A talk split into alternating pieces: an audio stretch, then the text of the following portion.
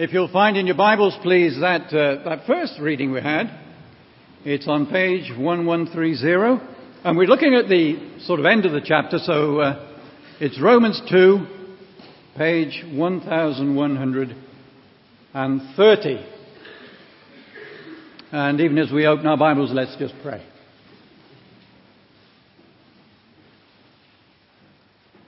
Lord, it's with the recognition of our need of you. And we pray, please, Lord, that you will open your word to our hearts and our hearts to your word. For your dear name's sake. Amen. Well, the, uh, the task for this evening is quite plain. There it is on your service sheet. I didn't invent this. There's the man who's responsible. Who needs the church when it's full of hypocrites? Who needs the church when it's full of hypocrites? Excuse me, I'm not calling you any names, but that's what it says. Um, usually, we like to have a passage which deals with the, the whole subject so we can work through it together. If anyone can think of a Bible chapter that does deal with it, can you please uh, let me know? Answers, please, on a postcard. I did, I did think of um, Revelation chapter 3, the church at Laodicea, but it doesn't, well, it doesn't deal with it all. So, what we'll have to do, and I trust you'll bear with me, we'll have to um, look at one or two scriptures and get some sort of sense of where we're going. Now, no doubt you're well aware of the time honored response to those who say, I don't go to church, it's full of hypocrites. And of course you say, oh, don't worry, one more won't make any difference. And yet, and yet, there is a problem to face, isn't there? When we consider the sad state of the church, even our church. So just three things to think about.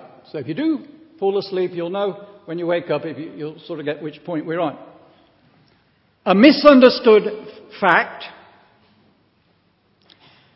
an uncomfortable truth, and a glorious reality. That sounds a fairly decent ending.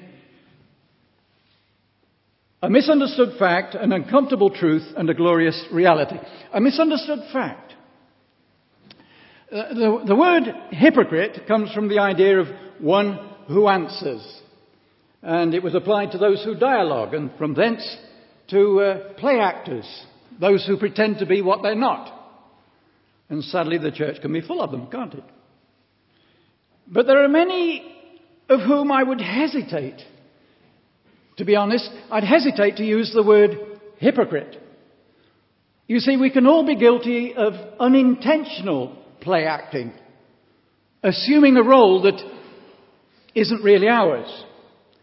Uh, take, take the way that the Apostle Paul writes of his fellow Jews in Romans chapter 2 that we had in our first reading. Uh, you, you, see how he is tackling them, accusing them of, of not following the law they profess.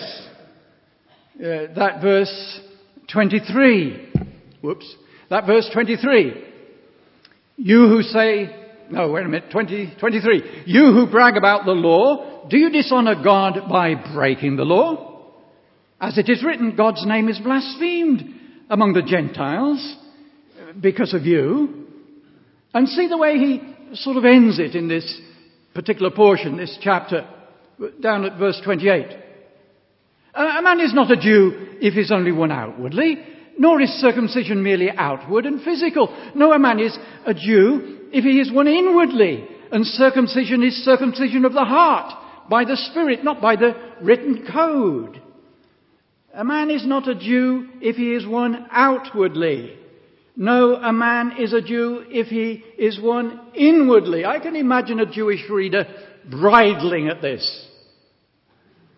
I can imagine him spluttering. What do you mean? Every Jew isn't a Jew. Am I not a Jew? Born in a Jewish household? My mother's a Jew? I'm circumcised. I try to keep the rules. And you can hear Paul, can't you? You can hear Paul But that's outward. That's outward. What about inner trust and faith in the living God of the Old Testament and obedience to Him? An obedience that leads to faith in the promised Messiah, like Nathaniel in John chapter 1.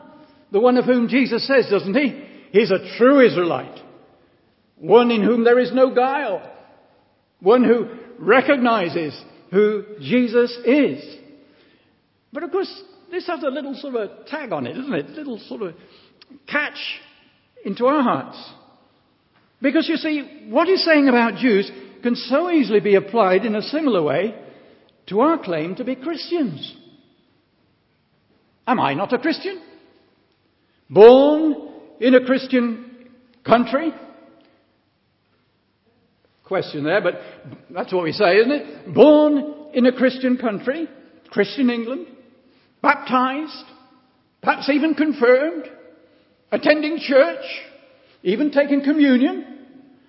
And what would Paul say? But this is outward. This is all outward observance. What about the inner reality?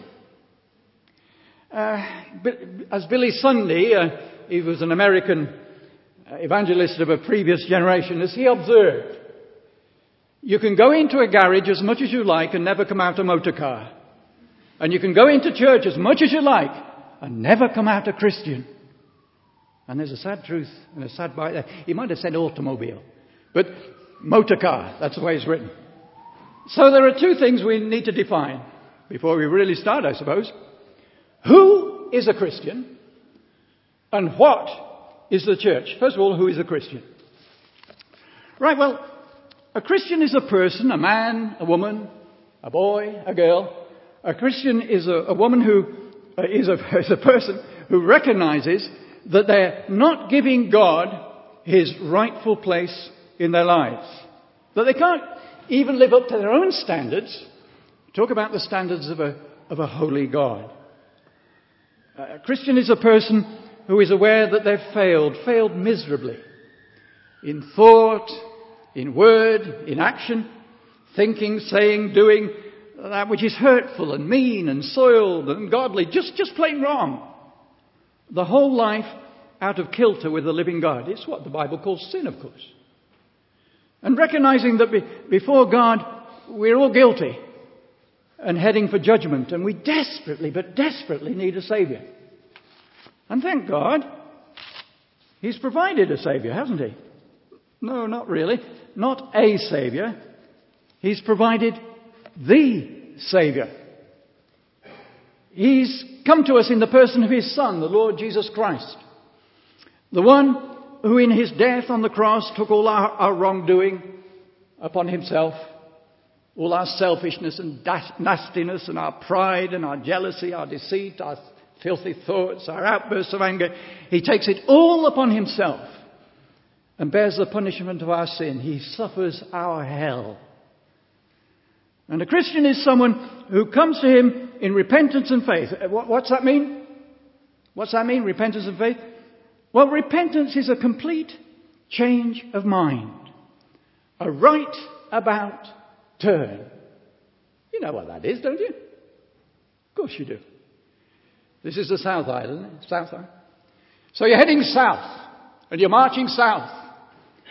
And then there's that fellow there with a loud voice and stripes on his arm. And you're heading south and he said, right about here! And you do. You do or you're in trouble. You do. You're turning your back on where you went. I was heading south, I'm now heading north. That's repentance. I was going my own way. Now I determine to go God's way. I determined to go God's way and put my total trust in the Lord Jesus as my Saviour for this life and for the next. You see, it's a matter of the heart, not what we are outwardly with our church attendance and religious rituals, but what we are inwardly with our total confidence. Not in what we do, but in what Christ has done for us. The one who on the cross cries out as he gives his life, It is finished. The work of salvation is completed, terminated. It's done. Nothing more to do but to follow and to trust Him. Who is a Christian? It's inward. What is a church? Do you remember the uh, childhood uh, action rhyme? Do they still do it? Right, see if I can remember. Here is the church, and there's the steeple. Open the door. And, do they do this now? Do they do it? I just used, thought, I know you've got biceps on your thumbs now with all that you do with texting and, uh, and the play. I'm sounding like Victor Meldrew. Uh, but anyway, open the door and there's all the people. That's it. The church, you know this, you know this. The church isn't the building, the church is the people. Specifically, it's God's people. The assembly of His people, those who trust and follow the Lord Jesus Christ. And they meet together for, for mutual encouragement to worship the Lord and place themselves under the authority of His Word. So, not every church is a church. There are many where the gospel isn't preached, where our need isn't presented, where Jesus isn't presented, except perhaps as a great teacher or as a great example. To call yourself a Christian doesn't make you a Christian. There are people who, without realizing it, are, are playing a role, assuming they're Christians, with all the outward trappings, but without the inner reality of a personal relationship with God through repentance and faith in the Lord Jesus Christ. It's a misunderstood yet irrefutable fact. Not all Christians are Christians. And not all churches are churches. Forgive us for the, uh, the confusion, but it was ever thus. The first century letters, many of these letters in the New Testament were written to correct errors that were, were, were threatening to swamp the early church. It's still around. It's still around. So, a misunderstood fact, but then you can't really dodge it, can you? What about an uncomfortable truth? You see, having said all that, even as Christians, we need to apologize to you. So often, we don't live up to what we profess. Forgive us Forgive us if we appear critical and unforgiving. We who pray in the Lord's Prayer, forgive us our sins as we forgive those who sin against us. We who, as forgiven people, are to be forgiving people. We must ask your forgiveness when we fail so miserably. Appearing judgmental, exclusivist. Well, might you call us hypocrites. And did you notice, now's your cue to turn the page, did you notice that second reading from James? That is page 1214. 1214, it's James chapter 2. James is an awkward character. He's so practical, it's, it's convicting. It really is. If you have a trouble with your tongue, just read chapter 3. But not now, not now. It's chapter 2 now. We, we believe him to be the Lord's brother, or should be half brother, of great, had a position within the church in Jerusalem. And see who he's writing to there, James chapter 2, verse 1.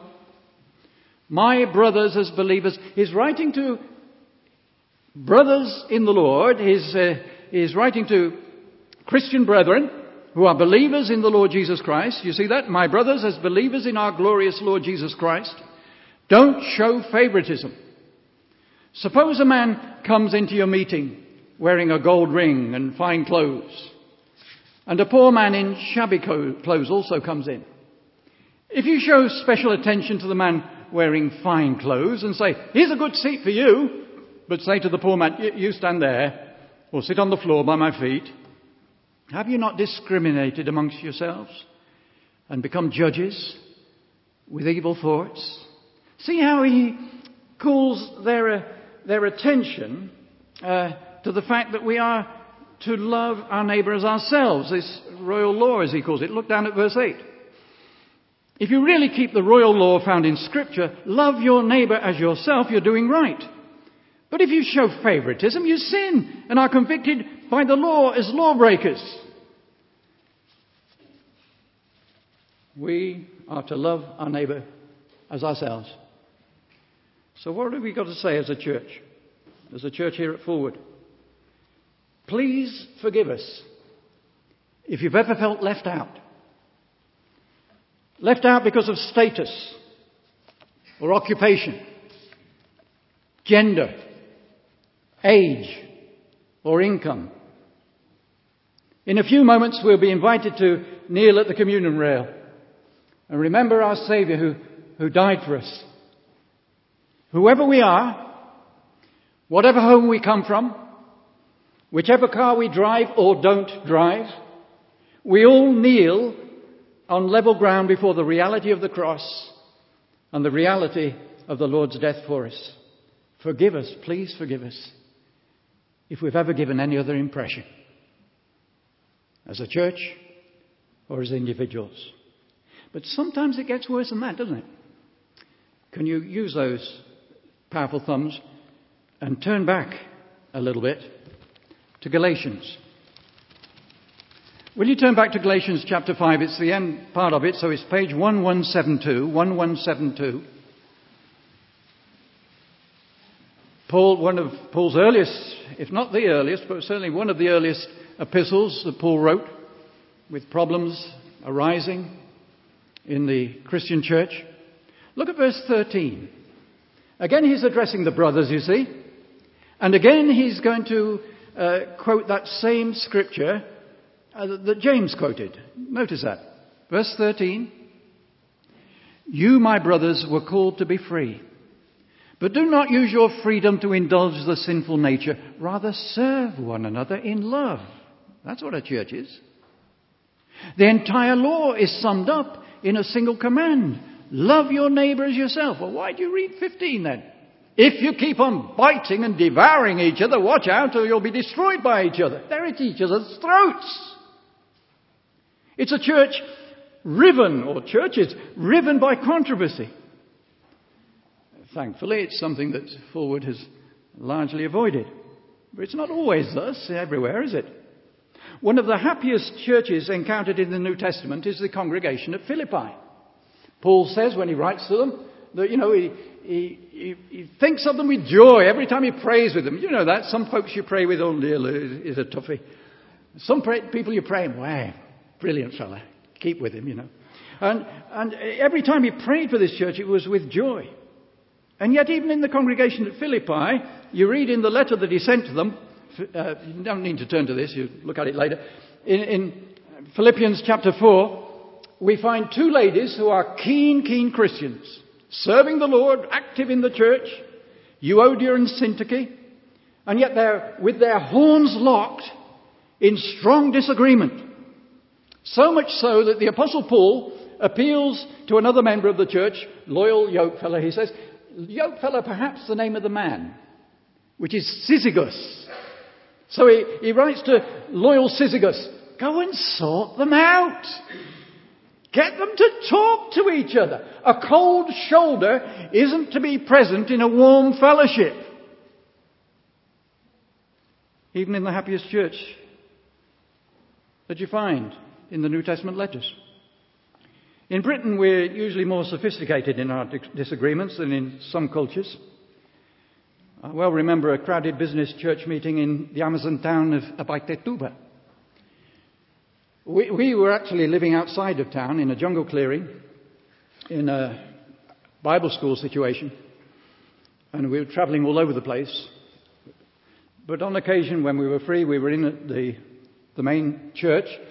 Uh, an, an Australian missionary had planted the work, and it was now in Brazilian leadership. And we became aware that things were getting bumpy.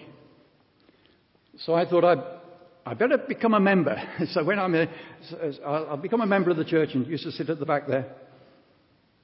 I, I, as I say, it was a crowded church meeting. And this is the tropics. It was a big, not as big as this central bit, but it was quite a big place, absolutely packed. And of course, because it's in the tropics, all the windows are open, uh, doors open, centre church, so I'm not the only interested observer, all they are there around there. I forget what the topic was, but I know that the meeting was getting more and more agitated. Raised voices, angry outbursts. It grew stormier and stormier. And the upshot was that here came Signor Moissy striding down the central aisle. I well remember him. He's now with the Lord, but I well remember him. Stocky fellow with a short fuse. And he was striding down and he was going to hit the, he was going to punch the pastor right on the nose. Poor old Senor Veracruz. There at the front behind the table. And I thought, I can't let this happen. I just can't. It was all totally pandemonium. And I bellowed out. I, I, tell you, I've got a loud voice when I want to, and I, I, I bellowed out. I won't try and bellow this time, but brethren, I've never been so disgusted in all my life. Let us pray. And there was a stunned silence. And uh, without any authority to do so at all, I was just a church member, I dismissed the meeting and uh, waited, told them to wait until it, it cooled down. Thankfully, I, I must tell you, I've, I've, had no cause to repeat the exercise in forward. and in any case, age and uh, decrepitude dictate that others must rescue Paul if he comes under attack. You say, well, what's the point of telling us that? Well, the point is this, you see, and it may be applicable very much to some here. The point is that the church isn't always what it's cracked up to be. And some of you may have walked away from sad situations which have left you totally disillusioned, with no desire to become associated with church again. If that's church, if those are Christians, well, we can only hang our heads and apologize profusely. Please forgive us when Christians behave in ways that demean the faith they profess. We confess that many times we truly do deserve the label hypocrite. We let ourselves down, we let you down, and worst of all, of course, we let our Lord and Saviour down. Forgive us. A misunderstood fact. Not everybody who says they're a Christian is a Christian. Not every church is a church. An uncomfortable truth. We don't always live the way we should.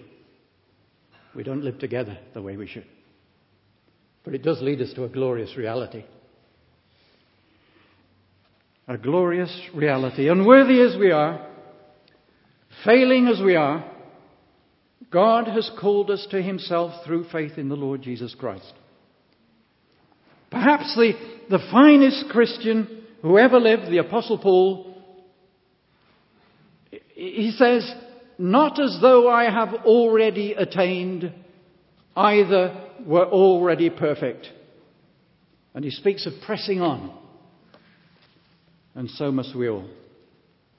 There's a story told of Robert Murray M'Cheyne, perhaps embellished by time, but this is, as I've heard it, he was a Church of Scotland minister in Dundee, a man of prayer and a powerful preacher. They still speak of him in Dundee in the churches. His fragrance of his ministry is still there. Strange when you think that he died in 1843 and died at the age of 30. A very short ministry. But what a powerful ministry. And one Sunday after the sermon, he was at the door bidding uh, goodbye and God bless to his parishioners. And a lady comes out and she gushes at him. Gushes. Oh, Mr. M'Cheyne, you're a saint. And his reply, Lady, if you could look into my heart, you'd spit in my face. He was totally aware of his unworthiness, but he was a saint nonetheless. As good as we seek to be, none of us would like our thought life scrutinized, would we? You see, M'Cheyne's security, his faith, was in the Saviour who bore his sins and secured his eternal salvation, not in his own goodness or his own abilities. A colleague of ours in Brazil was Richard Roach.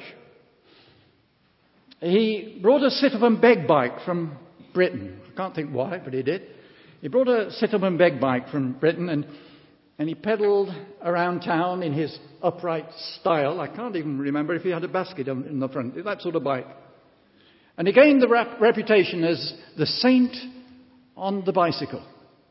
O santo na bicicleta. That was dear old Richard.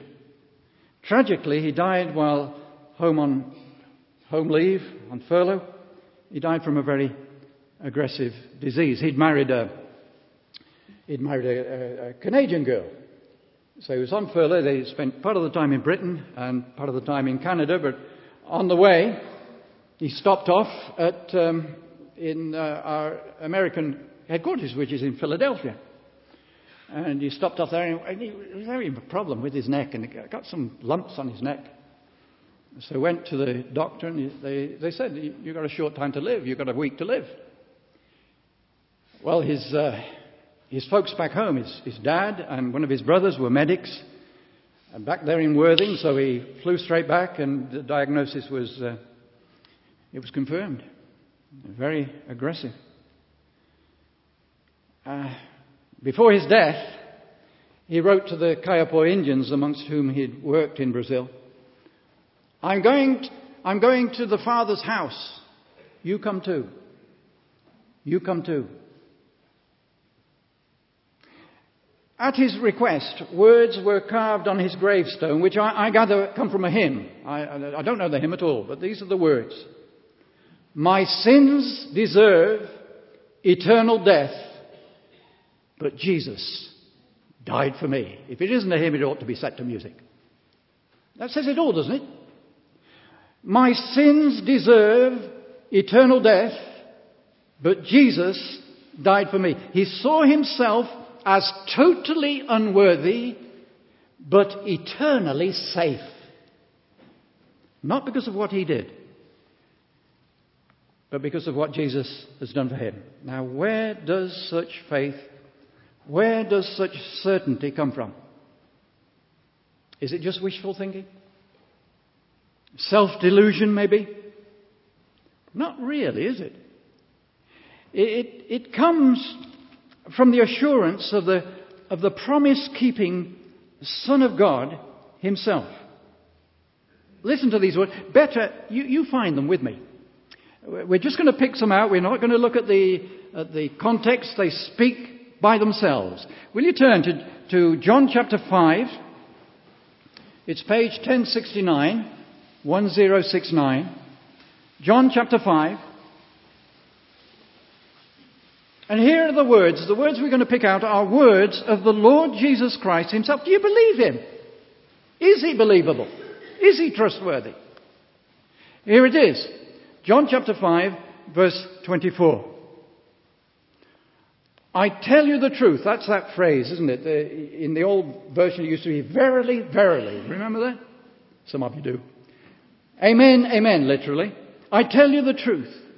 Whoever hears my word and believes him who sent me, who sent him? For God so loved the world that he gave his only begotten Son, that's God.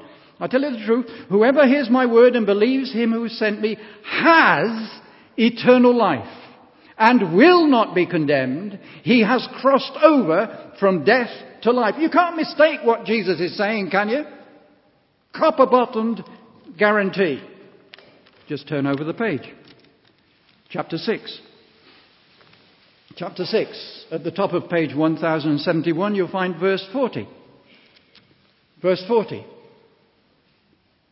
For my Father's will, says verse 40, for my Father's will is that everyone who looks to the Son and believes in him shall have eternal life, and I will raise him up at the last day. Turn on a few pages more and just get to John chapter 10. This is the end of the trail. John chapter 10, what a beautiful chapter. John chapter 10, 1076. 1076. John chapter 10. And look down to verse 11. You know this so well. You've heard this. Surely you've heard this. Verse 11 I am the good shepherd, says Jesus. I am the good shepherd. The good shepherd lays down his life for the sheep, for his followers, for those who follow him. The good shepherd lays down his life for the sheep. Look at the next page. Again, it's still chapter 10. And uh, where do we look? Uh, just look at verse 27, where he speaks to his followers, his sheep, those who belong to his flock, those who are following him. He says in verse 27, My sheep listen to my voice. I know them, and they follow me. I give them eternal life, and they shall never perish. No one can snatch them out of my hand. No one. Now, let the Lord's words soak into your soul. Let it percolate through your soul. This is Jesus. This is the one who came from glory to be your Savior. And here's his guarantee. Let your confidence be not in what you do, you see, but in what the Lord has done for you. I am the good shepherd. I, the good shepherd lays down his life for the sheep. In his death, he opens heaven's door for us. Here's our assurance a glorious reality. Even when we're what we are, he's done this for us. So, what can we say? What can we say? Well, forgive us. Forgive us where we've ever given the wrong impression. We're far from perfect. We've all a long way to go. But we're totally sincere in trusting and following the Lord Jesus Christ. And, can we wholeheartedly invite you, if you're not part of it, can we wholeheartedly invite you to join us? After all, there's, there's still room, you know. Still room for one more hypocrite especially one who's tired of play acting and wants to follow Christ for real. That's what the church is all about. That's what it's all about. To encourage each other in our faith and in our walk with the Lord Jesus Christ. And we're all on level ground. King or peasant, there's only one way repentance from sin and turning in faith to the risen Saviour who died for us. Let's just pray together.